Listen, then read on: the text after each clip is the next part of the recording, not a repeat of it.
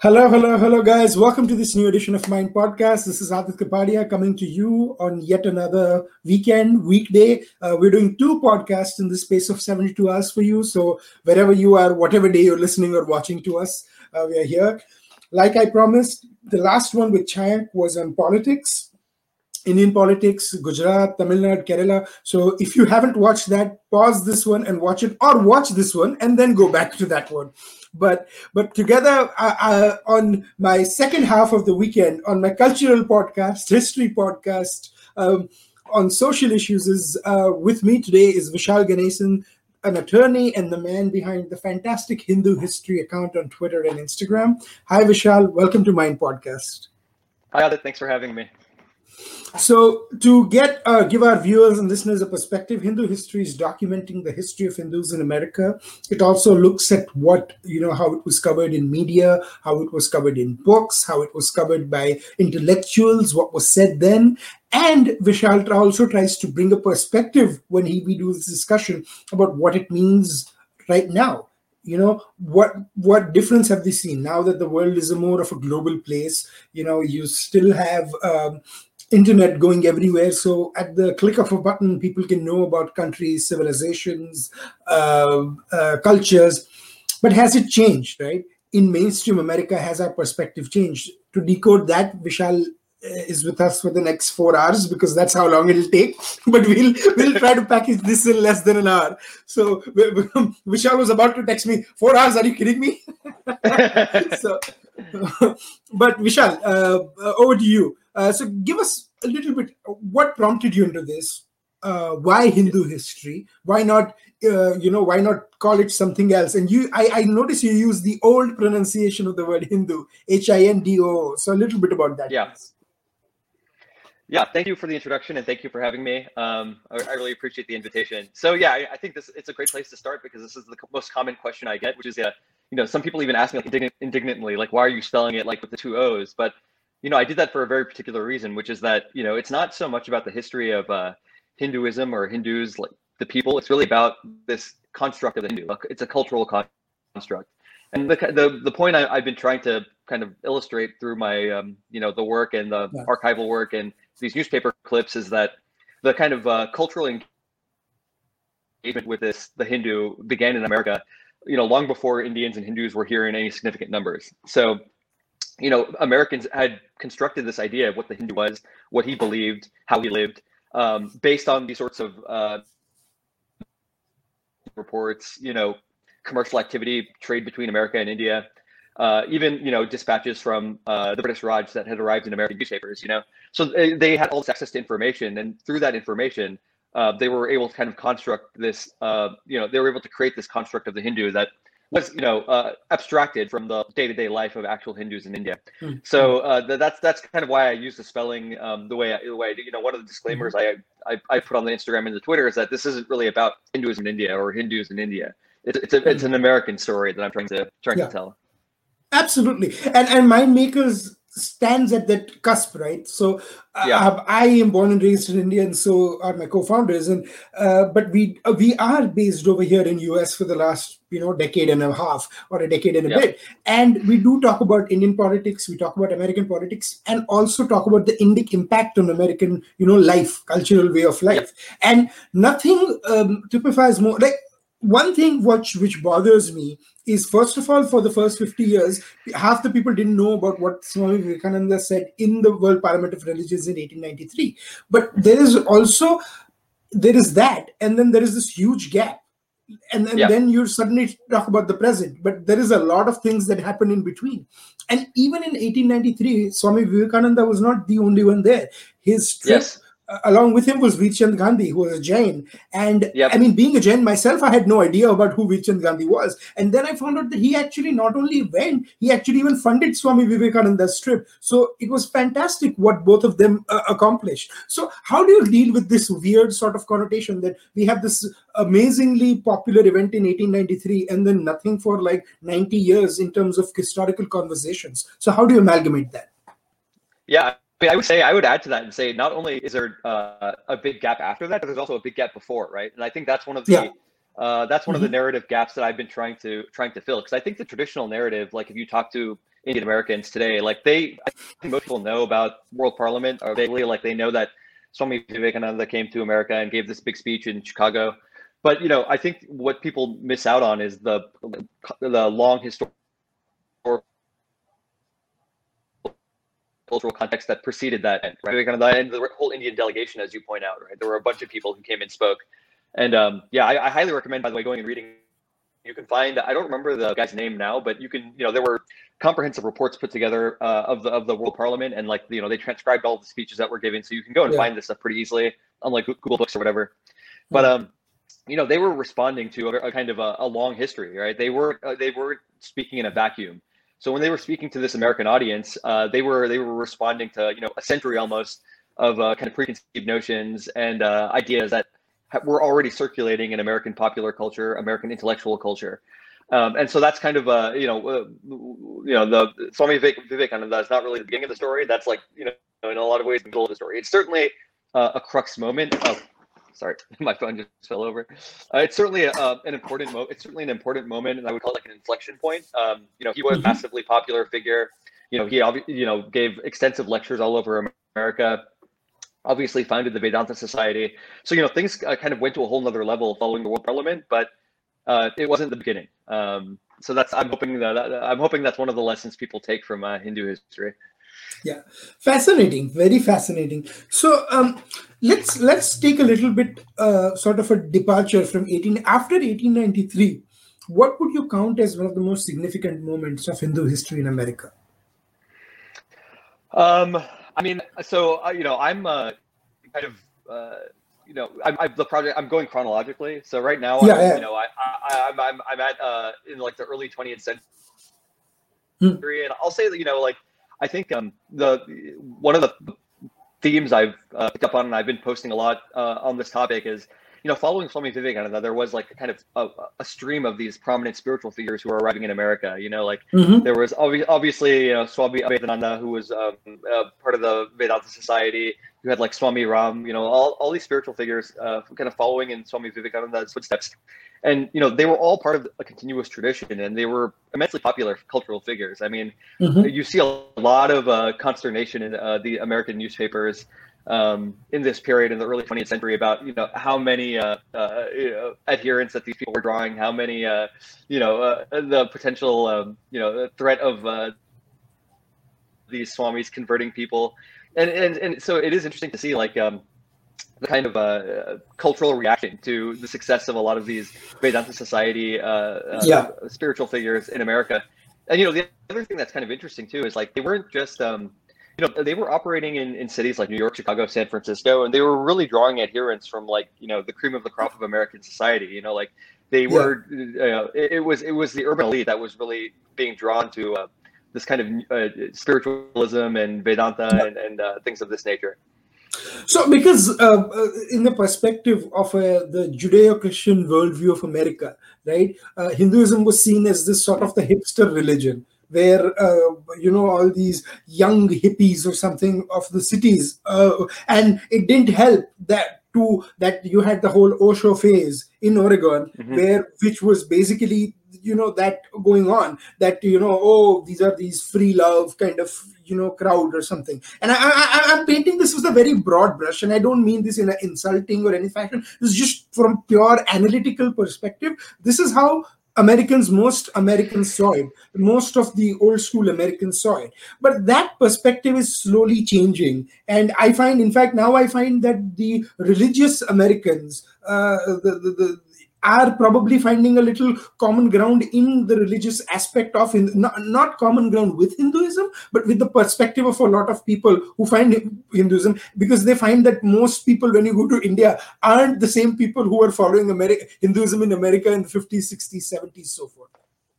yeah, I mean it's super interesting. I, you know, I think the other, um, I mean, this is a very interesting question, and it's certainly a trend that I think is um, is worth kind of analyzing. You know, I, it's it's if you look at the newspaper clips in the like I'm in this period now in the early 20th century, like you know, yoga mm-hmm. when it first arrived in America also caused a lot of uh, consternation among uh, establishment kind of Christian authorities. You know, like they saw especially women, women doing yoga as like very dangerous thing because it was kind of the gateway to uh, heathen religion and the gateway to paganism. And you know, to see mm-hmm. where we are now, where like yoga, and mindfulness, all of these like these are ubiquitous in American society, and they're you know not only ubiquitous culturally but economically they're massive industries.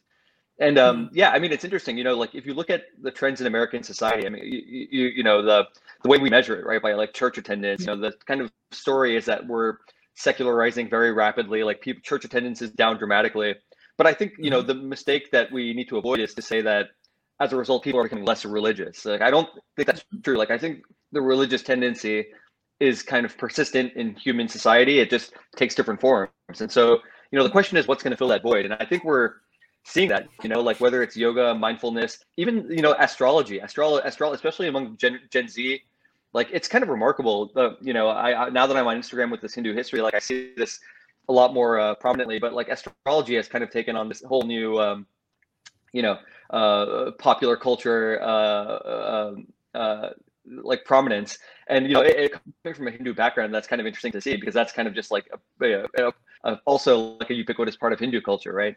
So yeah, I mean, it is it is interesting to think about how um, you know uh, various aspects of uh, Hindu culture and Hindu religion are kind of filtering into the American public consciousness hmm. as a kind of uh, the the Christian um, uh, Christ, Judeo-Christian culture in America uh, slowly exactly. you know breaks down. Yeah, no, and it's I, I I I very funnily say that from psychological fear now we are moving to Hinduism in the psyche, right? Because you will find more Americans doing yoga and uh, eating Indian food in a week than you probably would have found five years ago. I mean, it's exponentially increasing right? Uh, and it's not just uh, the uh, uh, just you have hinduism as that just the soft power like you go to whole foods right? You see now everyone warming up to turmeric ghee so, so many things. My my friend who was born and raised here one of my friends she always uh, jokes with me saying where the hell were these people when 10 years ago uh, all these people were laughing at what i took to school in my lunchbox? And and yeah. that was like oh, 15 years ago you know and and that is so true, right? I mean, that's how far we've come in 15 years, where people will be like, "Oh, what is this uh, clarified butter thing?" or saying, "Oh, I put ghee on my toast every day." Uh, yeah. So it's, it's amazing, amazing. Yeah. So coming, let's come to the pop culture part of it, right? Uh, uh, how do you view how Hinduism is perceived today in the American perspective? Is it the same way as it was 30 years ago? Has it changed? No, I, I, mean I think it's changed, but I you know it's it's tough because I don't think that there's a uh, you know it's a complicated question because I don't think that I think there's still like you know we often uh, you know the fact that we're so globalized as a culture and you know we have access to all this information. I think it mm-hmm. cre- sometimes will create the false impression that you know uh, it, it, it, the, the threat is that it creates like a false impression of understanding, right? Which is like we have to keep in mind like these are still two very different cultures, you know, and and mm. as there's there's an ongoing dialogue that you know that's going on between obviously American culture and Indian culture, but there's still a lot of kind of you know mm. lost in translation, as it were. So mm-hmm. you know, mm-hmm. I, I I think that you know as much of um as progress as as there's been uh, has been uh, made when it comes to like, kind of cultural uh, cross connections in the, in this regard.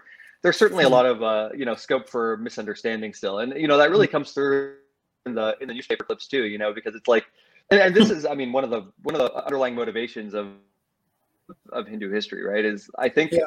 one thing that's important for us to be cognizant of um, as we try to build these cultural bridges and create a hmm. cultural mm-hmm. cultural dialogue is that we're not operating on a blank canvas. You know, like I think um, if you start from the very beginning of uh, you know the kind of Hindu history, you uh, and this is one of the points I, I made in um, um, this clubhouse discussion I hosted the other day. But you know, there's yeah. a, basically like a, a dual track of um, you know, you have like the popular understanding, and then you have this kind of elite intellectual uh, track, right? And these kind of operate in parallel, and they operate. Sometimes they're intertwined, and they uh, they're in dialogue with each other.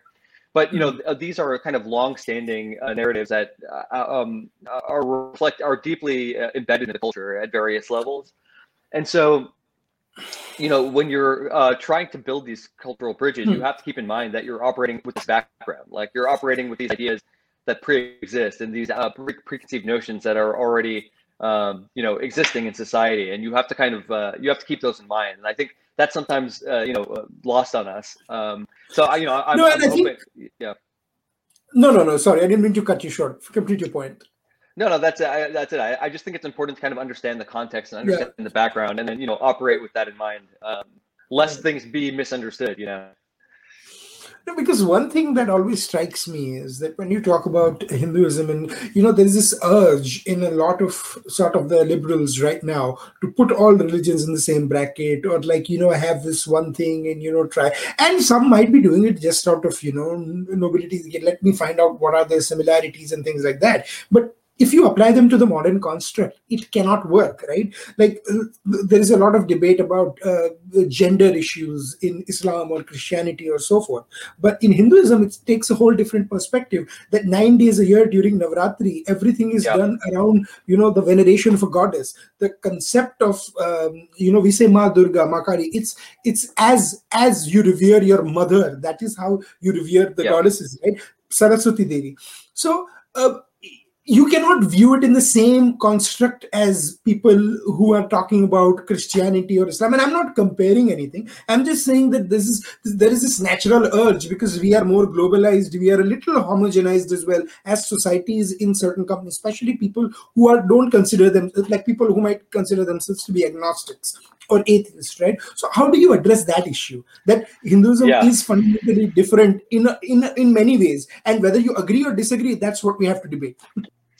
Yeah, so I mean, I think you hit at the uh, core issue, and it's something I think about a lot. And it's, you know, I to say that was like the defining issue for American Hindus today, would be this one. And I, you know, it's it's you know, I think a category error that not only people on the outside, uh, you know, are, are um, suffer from, but also you know, Hindus themselves kind of uh, you know, fall for it too. And you know, ultimately, if you're uh, from coming from a non-Hindu perspective, right, and you think about like what is your cognitive model for what a religion is, like clearly you're gonna it's gonna be Christianity or Islam or you know Judaism, right? This is sort of what you know when you think of what a religion is, you think like okay, well you know there's a founder, there's some sort of sacred text. This text gives people like certain rules and beliefs that define them as a religious community. And this is what kind of defines a religion right? It's a sort of a, a closed a closed system but is dynamic within that within certain framework.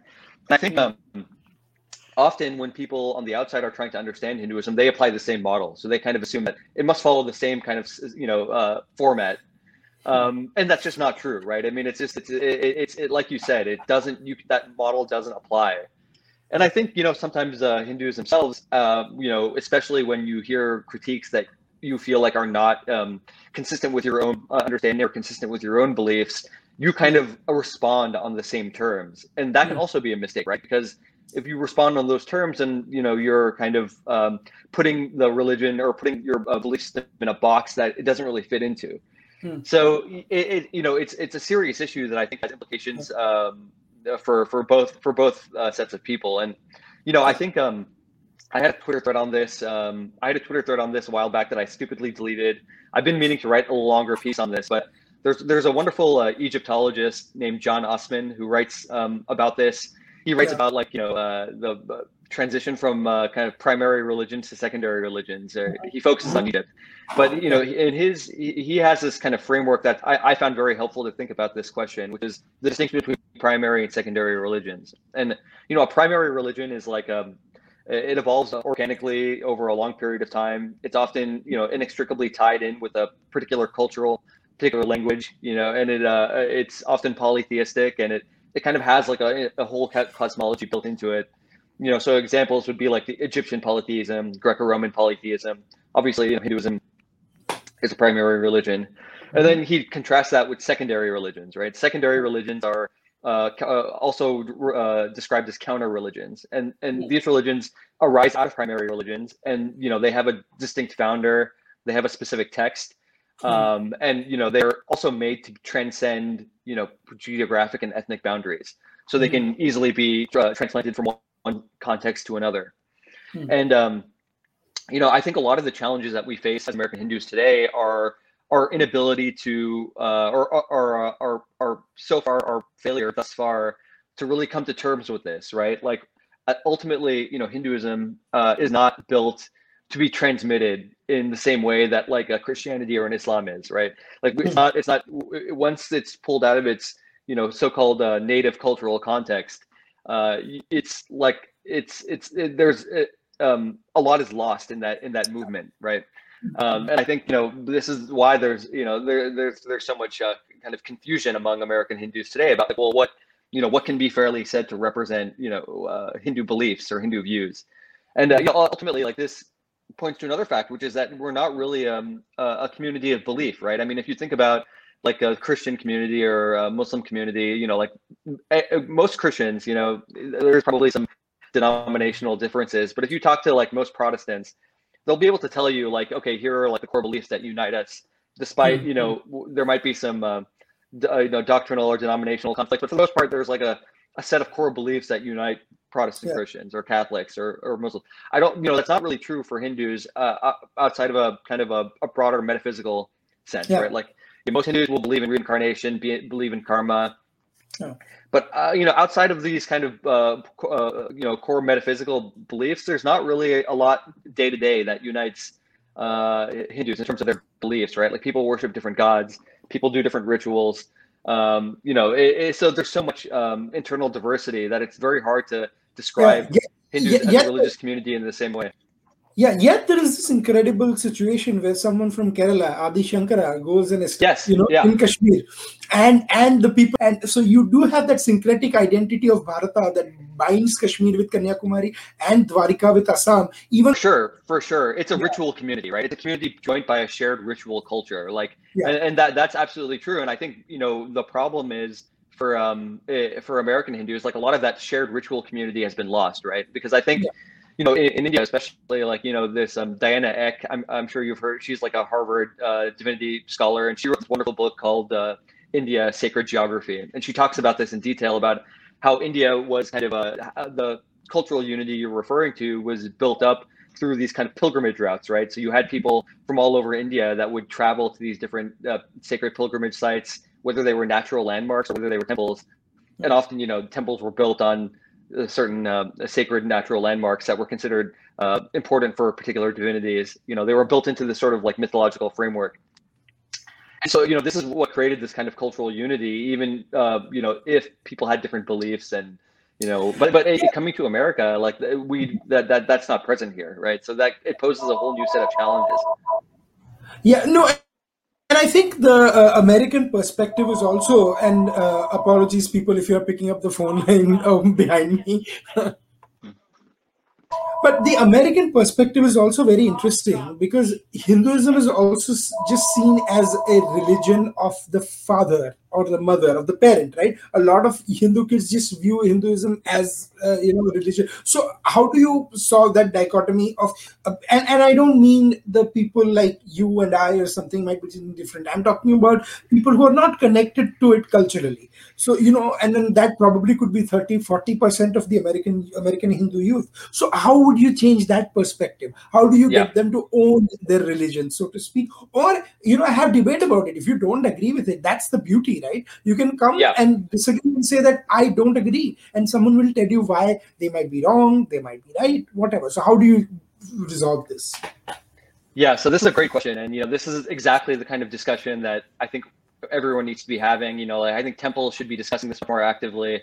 But I, you know, I think it, I think you have to go to the the you know at the at the end of the day, like people are not going to, uh, they're not they're not going to uh, identify with, and they're not going to nurture a religion that doesn't speak to their kind of day to day needs and uh, you know anxieties living in America, right? So there's, I think, I think uh, what happens is, you know, this is just speaking from personal experience. And also you know this uh, so uh, you know just uh, this is my observations. But you know i think um, one of the issues is that you know when a, a lot of uh, the kind of indian immigration to america post 1965 what happened was you know people came to various communities throughout the country and they kind of just set up uh, temples um, that were kind of provincial right? I mean you know the way indian immigration works is like you had uh, you know uh, uh, one family that came in and then like you know they talked to all of their friends and family back in India, and then they would all start congregating in particular areas, right?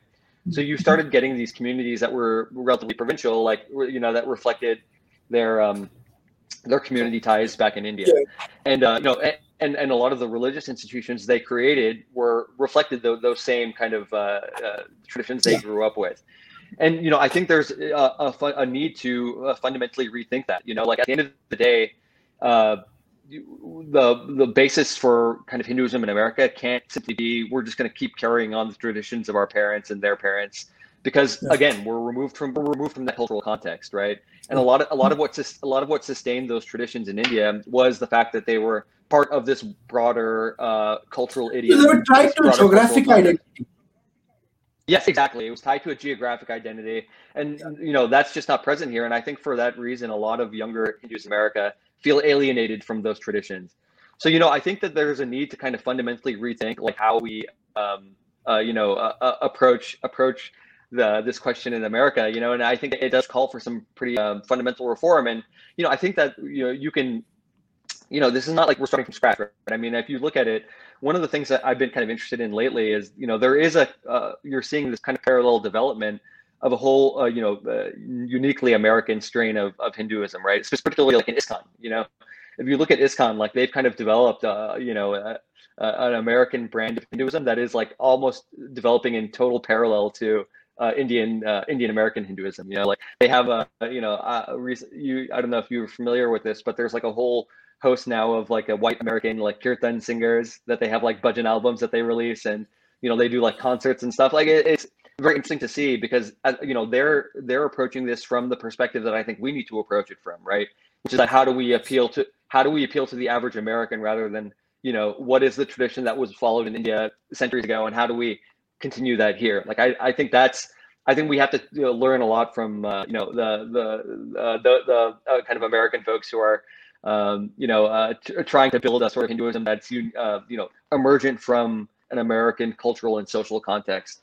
I think that's really the perspective we need to approach it from, because you know I I just don't think that um you know one of the thought experiments I, I often uh, give my peers you know like I, I was born here I'm 32 now um, and a lot, a lot of my uh, peers like people who are you know culturally and religiously aware and curious and you know are, are um uh, and are interested in carrying forward you know Hindu traditions you know I asked them like you know if if if we were to cut off Indian immigration to America today and you know your community temple like you were put in a place where you had to manage it you know like let's say you know everyone retires and they have to bring in a new generation to manage these temples like how many of us would actually feel competent enough to do that? Like i certainly wouldn't feel competent enough to do that. And i, I honestly all my like i don't know a single one of my kind of peers who would feel would be qualified to do that you know? Just because like we don't have the kind of um, uh, deep uh, uh, uh, knowledge of like the you know intricacies behind the different uh, rituals behind you know just uh, we don't have the knowledge of Sanskrit you know? Like these, the technical knowledge is missing um, and let's face it not just technical knowledge even there needs to be a perspective on the belief system right? Like I mean I I am I'll be turning 32 as well in a couple of months and I was born and raised in India, like so. I have that sort of uh, in the middle, right? Uh, because I've spent almost a little bit of time here, a little bit of time there, a lot, most of my time in India, and a little more here. Um, what what strikes me is people in our generation they might not agree with the same beliefs as well and it's not coming from a position of uh, uh, sort of perspective or uh, thing a lot of it is coming from a position of ignorance because we we certainly yeah. we somehow because we couldn't get a clear answer from people in our house or something. I mean, you know, if, if people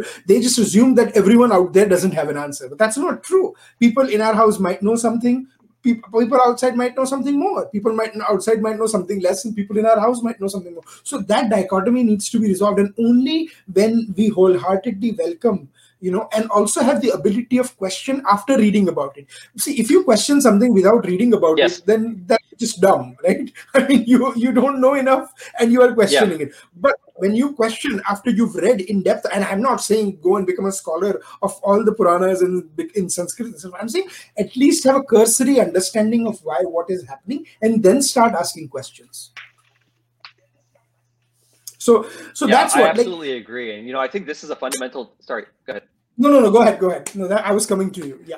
No,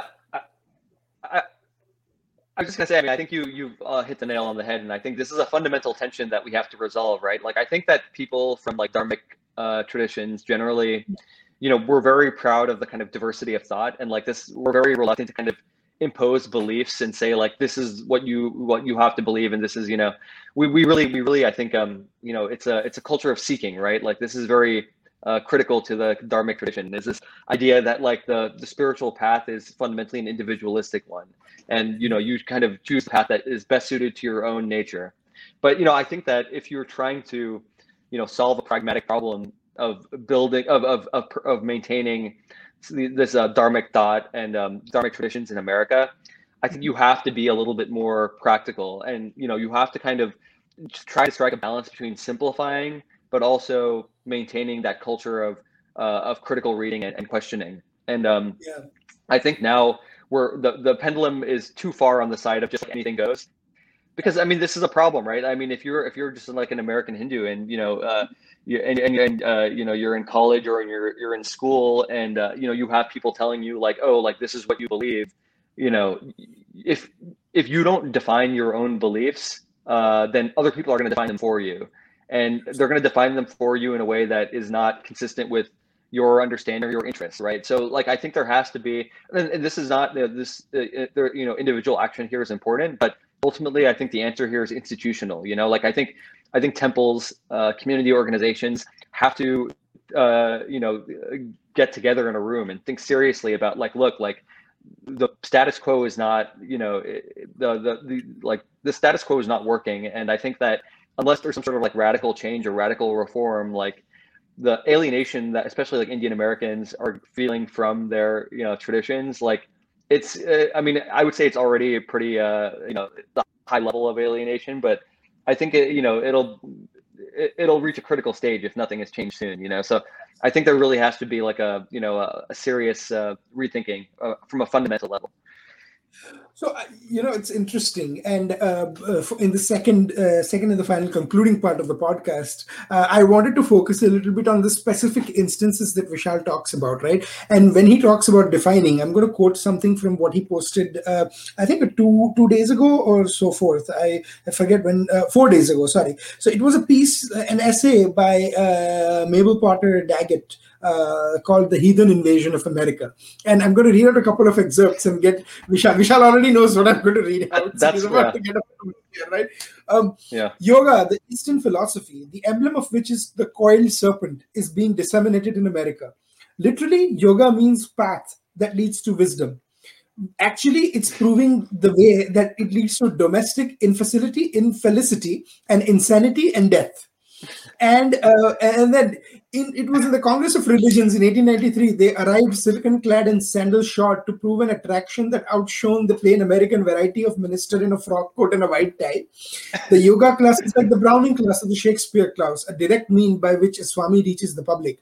And I think that's what bothered them because, in a way, yoga was exactly what the conservatives of America like because it was very local there was no nationalized yoga policy right you have a very fundamental class of like 20 almost like what they do in their churches where you have a parish and 40 50 people show up and, and they were scared that what if and yoga doesn't impose Hinduism on you, right? It is a very Hindu practice, but it does not impose yeah. a religion, and that's what scared them. That there is no, you know, the freeness of it all, right? And you can see that. And this was in yeah. 1940s. It's unbelievable. So, can you tell a little yeah. bit about more? About it's this? really yeah, I mean that that was probably one of my favorite uh, clips that I found so far. You know, and it's certainly uh, representative of um, of of of, of uh, this uh, the fear that you see like in the you know the early 20th century when you saw these uh, you know swamis um uh you know drawing all these adherents you know and and like they yeah it was like the the, the quote about the uh, uh silken uh silk clad and, and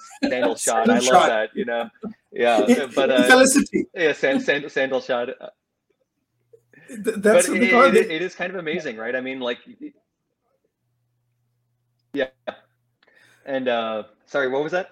No, no. They said it, the, something might lead to infelicity, insanity, and death. yeah, yeah, yeah. Yoga. Yeah, I love that. Yoga leading to insanity and death. Yeah, I mean, it's you know, like it, it, it is. Uh, you know, it's yeah. I, you know, this is the kind of ebb and flow of you know, one of the, the, the recurring themes throughout the Hindoo History, right, is that you have, I mentioned this earlier, is that you know, although you had a lot of these, uh, you know, uh, kind of the popular narrative was quite hostile to uh, you know Hindu uh, Hindu Hindu culture and beliefs. Um, you know, there was always this sort of elite um, this counter narrative, right? Which is that you know you had uh, especially once the Asiatic Society started releasing English translations of various Sanskrit texts, and those were slowly making them their way to America, right? So you had figures like Thoreau and Emerson who were uh, pretty steeped in Hindu spiritual tradition and and and and, uh, and, and philosophical thought, and uh, you know, and and this obviously you know reaches a, a, a greater fruition through the Vedanta Society but uh, you know, it's it is uh, super interesting to see how like you know as the kind of popularity of these ideas um, mm-hmm. you know increases, um, especially in the beginning of the 20th century, you, the the reaction becomes. I mean, it's it's it's it's kind of amusing, but it's also like a little bit terrifying, right? I mean, like these people were really uh, seemed threatened by the the spread of these ideas. And you know, one of the interesting things about that essay is that you know she says. Uh, you know, yoga. She, she says like you know, yoga might look harmless enough, right? It's just like these exercises, but you know, she says it's just a gateway to pagan religion and a gateway to heathenry. You know, and I, I found that I found that quite amusing, but it, it, it does reflect it does reflect um, a, histor- a historic fear that really did exist. Yeah. Um, you know, uh, in American uh, uh, in that that you see in American newspapers and these kind of missionary reports um, from a very early stage. Yeah, and then I was looking at the articles about Banaras and stuff. Like Frank Carpenter says that he has not yeah. seen idolatry so repulsive as it is in India. The gods of the Hindus uh, represent the worst and the best elements of humanity. They're the gods of destruction rather than creation. You know what nonsense? I mean, if you have destruction and creation and preserver, all in the pantheon of Hindu gods. So it's unbelievable. Yeah. And if, if you thought, but, but here is what bothers me that this came from a position of, and I'm not justifying it, it, it was a terrible pieces and stuff. But when I see New York Times and Washington Post, right, I still don't see some perspectives that have changed. So how would you people who are saying that 120 years later, if we are doing the same thing, how have we progressed and what needs to change and how does it how does that change happen? Yeah, so I mean, this is a, a, an important point, and that's something that you know I think one of the central lessons I've learned from the Hindoo History, right, is that like, you know, these narratives um, took hold in American society very early, right? Very early, as in like early 19th century, when um, you know Claudius Buchanan, he's kind of one of the central figures of the Hindoo History story. He was a Scottish missionary who was active in India, and he was a, a very you know vivid writer, and he published um, these uh, you know reports in missionary journals and then those reports were subsequently published in American newspapers. And he was famous for, you know, the juggernaut is the term that we have now. But, uh, you know, he, uh, this was a, an anglicized um, uh, version of the juggernaut, right? Jagannath the Yatra. And the juggernaut mm-hmm. became like the, the dominant image in the American cultural imagination mm-hmm. of Hindus, right? Which is this like demonic uh, idol uh, on this giant cart. And like there was human sacrifice I mean, it, you know, it really is like the Temple of Doom. If you watch the Indiana Jones movie, like that, the image, the imagery in Temple of Doom, like this wasn't, it didn't come out of nowhere. Like that temple, the Temple of Doom, which by the way, I mean, I'm, I'm I love Indiana Jones. Don't get me wrong, but the imagery in that movie was tapping into uh, preconceived ideas that Americans had. Where they cut yeah, up yeah, monkey yeah, but, blood and all sorts of nonsense. yeah yeah, yeah, monkey brains. But the idea was that the, that imagery was tapping into a, a, deeply embedded cultural prejudice that was existing in American society for centuries, right? It wasn't mm-hmm. just like an invention. So, you know, I think that, um, and, and you know, and and the way this is sustained, right, is like you you you know the cultural the cultural prejudice is embedded in the American imagination, and then you just have like a constant reporting of facts that support that narrative right? So mm-hmm. you know one of the interesting things in the in, in the Hindoo History in the, the period of time that i'm in right now in the 20, early 20th century mm-hmm. is you start seeing a lot more activity from uh, indians in america. Like a lot of you know mm-hmm. baba bharati is one of the characters that i have uh, posted quite a few clips uh, about him. But he was like a, a, journalist in india. He actually like had some association with kipling. I think he worked with in the same newsroom as kipling but he yeah. eventually gave up his journalism and he kind of uh, uh, I guess took some sort of sannyas and decided to come to America as a you know as a Hindu missionary. And mm-hmm. um, he he wrote prolifically. So a lot of these newspapers can, you know include columns by Baba Bharati, and he's like, you know, not until I came to America did I hear about Hindu women throwing their infants in the Ganges, or not until I came to America did I hear about uh, people throwing themselves under the wheels of the juggernaut. You know, like, and his, and his mission it was to kind of, uh, uh, you know, tell people like, no, this is not fact. These are just stereotypes that have been perpetuated over, you know, decades. Um, and it's interesting to see, like, you know, he would, he'd write these columns and then there would be responses from American missionaries saying like, oh, actually, I did see X, Y, and Z, you know? So, you know, I, I do think that uh, that kind of, that kind of basic pattern we still see today, right? And I, I see this play out on social media all the time where, you know, the New York Times will post uh, or the Washington Post will publish some article and then, mm-hmm. you know, you'll have a bunch of people in India on Twitter saying like, this is just distorted distortions and selective reporting of facts and you know it, the the thing that I think the takeaway message for me has been like this is not new. Like this has been a fight um, going on for literally a century. You know, um, uh, this controlling the image of India and the American imagination has been a very fraught affair throughout American history. And uh, I certainly, you know, it's it, it is it is uh, you know it, it is uh, important to to kind of uh, understand that like the cultural attitudes that were formed, like they don't just disappear. You know, like they are still present today. I think mm-hmm. maybe um, Americans in uh, eh, or Indians in America, maybe we don't. We, we, it's hard for us to kind of understand this because you know I think oh, you know we are uh, tend to be like middle class, upper middle class, and you know our, our our friend groups and our associates tend to be like you know progressive Americans who are uh, you know pride themselves on their tolerance and stuff like this. But you know there's uh, you you have to realize that like there's it's a big country and like these attitudes uh, kind of seep pretty deep into the cultural fabric. So. Yeah, no, and, and the progressivism also is fraught in very uh, a very uh, Judeo-Christian perspective, right? That that progressivism is also opposing to certain Christian values which were there on there, and the Hindu values are at or they were in opposition to those values even hundred years ago, right? So, uh, so there is that perspective also. Yeah.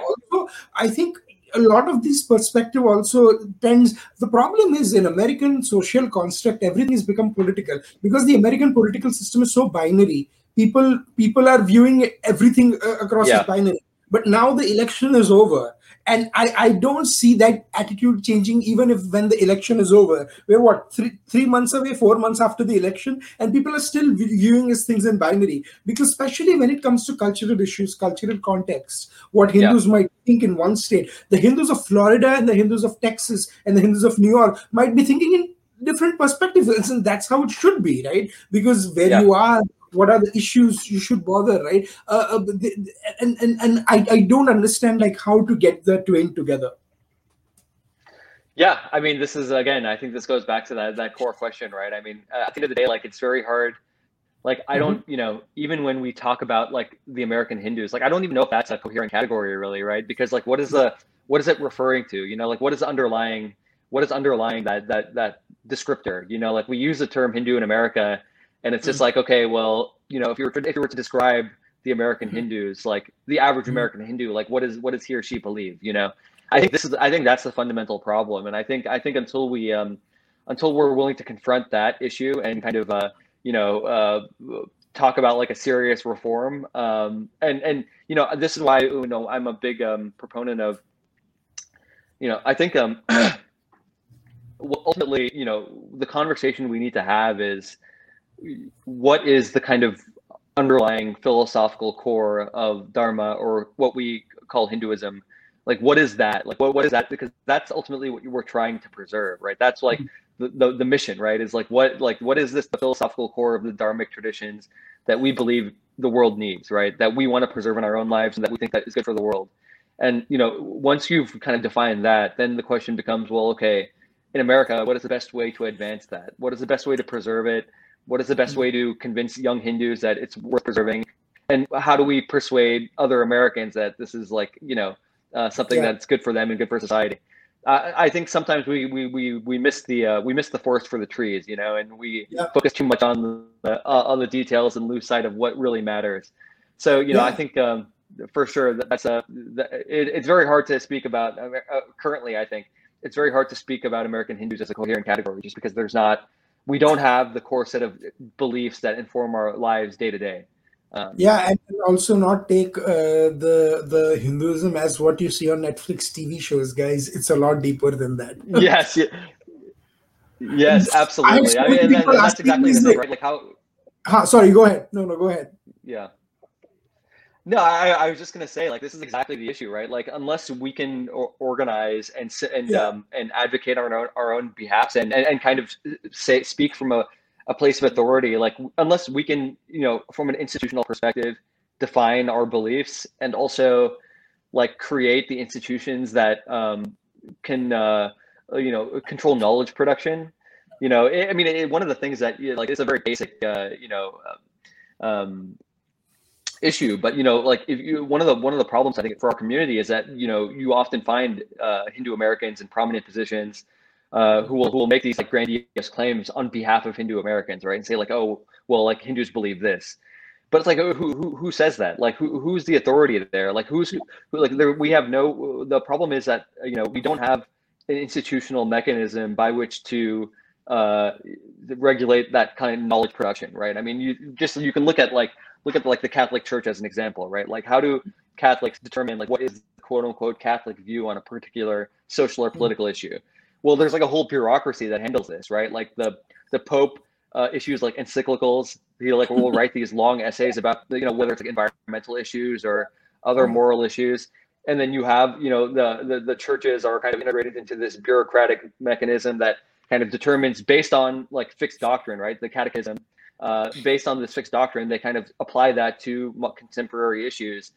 And you know, we, as Hindus, we don't have that. It's kind of up to the individual, right? Like we have kind of these broad philosophical principles that unify us, and it's up to you to kind of take those broad philosophical principles and apply them to everyday issues or political issues. The problem is, you know, it's that's a very fraught process and it's very complicated, and it basically gives a lot of space for opportunists to just mm-hmm. say like, this is the Hindu view, because yeah. and and you know, not necessarily because this is like a well considered position in the interest of the community, but you know, it's in their own individual interest to kind of uh, give a position that legitimacy. So yeah, I mean, to me, this is this is uh, just another symptom of kind of the deep institutional crisis that we face, um, and I think that's really what our focus should be on uh, on addressing. Absolutely. Fantastic point. Um, and uh, before we get into closure, so what we do in closing um, is we get recommendations for our listeners to read, write. Uh, uh, well, I mean, everyone I think should write, but to read and watch and what they should be watching or what they should be reading. Uh, it could be non political. Usually we go con- even out of convention. We even talk about films or books or something like that. So, you know, I want to talk to you, Vishal. Any recommendations you have for our listeners and viewers this time?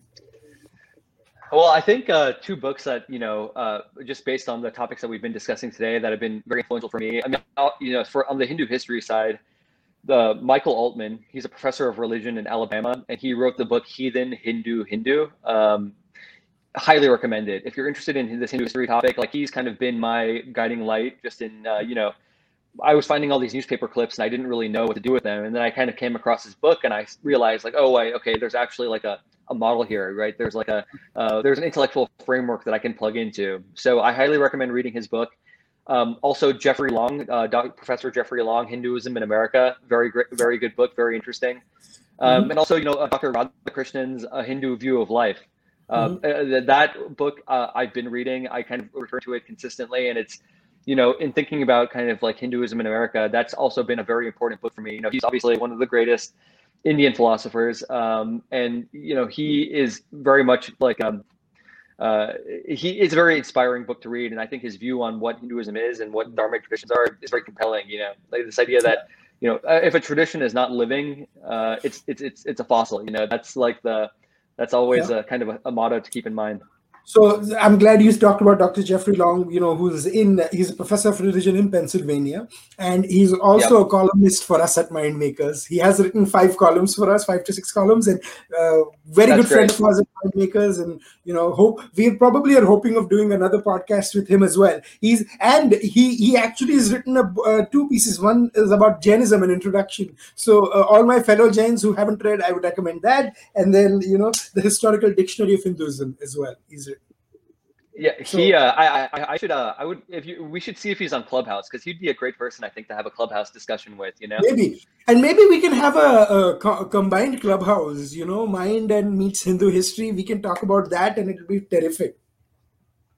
Yeah, I would love that. You know, I just hosted my first one uh, the other day, and I think it was a it was a great success, and I think it's a great format too. You know, this like conversational yeah. format with uh, Q and A. It's it's really a lot of fun. Absolutely. I, I hosted my first clubhouse a, a, few hours before we recorded, so yeah, we we both are you know are wetting our wetting our feet in, and let's see. So no, definitely, uh, uh, yeah. uh, do read out Jeffrey Long's book. Uh, my uh, my recommendation is going to be um, a very uh, interesting one. So my recommendation is going to be read a historical book. I think Bibek Debroy has written a fantastic interpretation of the Mahabharata. Read Bibek's books. Also, you have to read um, uh, books that you disagree with as well to sharpen your sort of uh, you know uh, knives so i mean it's a wrong wrong metaphor but basically sharpen your brains to uh, uh to counter the perspective of uh, a lot of uh, things that have been said and so forth. And I would also recommend reading Vishwa Adluri, Professor. He has had some fantastic. Yeah, they're great. David yeah. Frawley has written some terrific books as well.